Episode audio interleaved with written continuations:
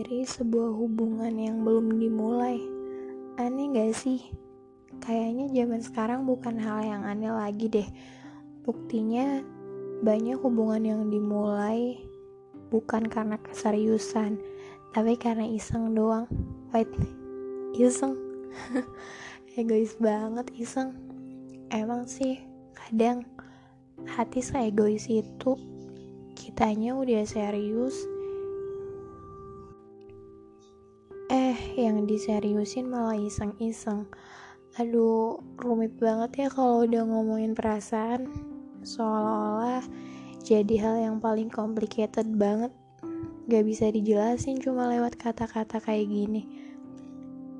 Ya aneh aja gitu. Padahal saya sadar dari awal dia cuma iseng cuma bercanda. Dan saya saya cuma dijadiin pelampiasan kayak seekor burung yang lagi kehilangan sarangnya. Karena sarangnya rusak atau tiba-tiba sarangnya berantakan dan males buat ngerapihin. Akhirnya burung tersebut terbang ke suatu tempat. Kebetulan ada sebuah sarang yang sangat cantik dan nyaman. Beruntungnya lagi sarang tersebut belum ditempatin.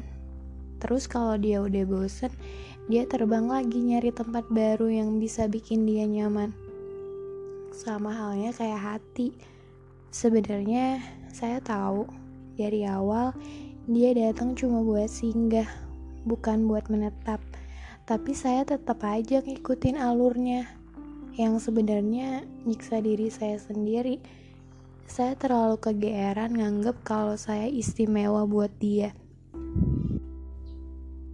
Tapi tiap kali saya berusaha buang jauh-jauh perasaan itu dan bersikap biasa aja, justru dia memperlakukan saya lebih dari kata istimewa. Gimana saya nggak bingung kalau selalu ditarik ulur begini? Sebenarnya kita ini apa sih? Kalau sama-sama sayang, kenapa nggak diresmiin aja? Kenapa nggak coba buat jalin komitmen? Kenapa harus saya yang mulai duluan? Saya pernah sih iseng nanya, kenapa nggak diresmiin? Dan kalian tahu jawaban dia apa? Dia bilang, kayak orang nikahan aja harus diresmiin. Itu jawaban terlogis yang pernah saya denger. Logis sekaligus klise lebih tepatnya. Padahal saya tahu dia pasti paham maksud dari kalimat resmi di sini. Ya, pacaran, apalagi sih?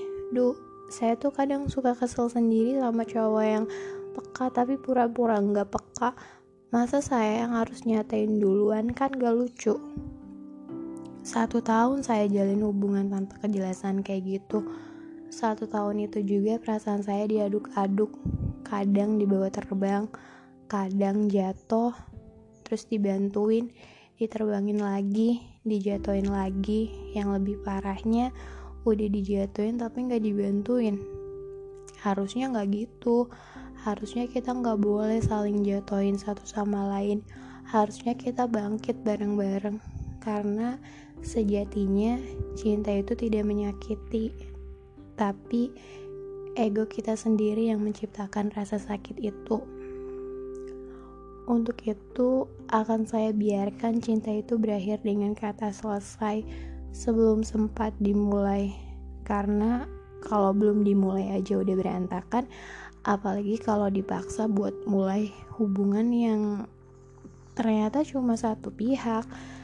Tapi ya udahlah itu udah berakhir, udah lama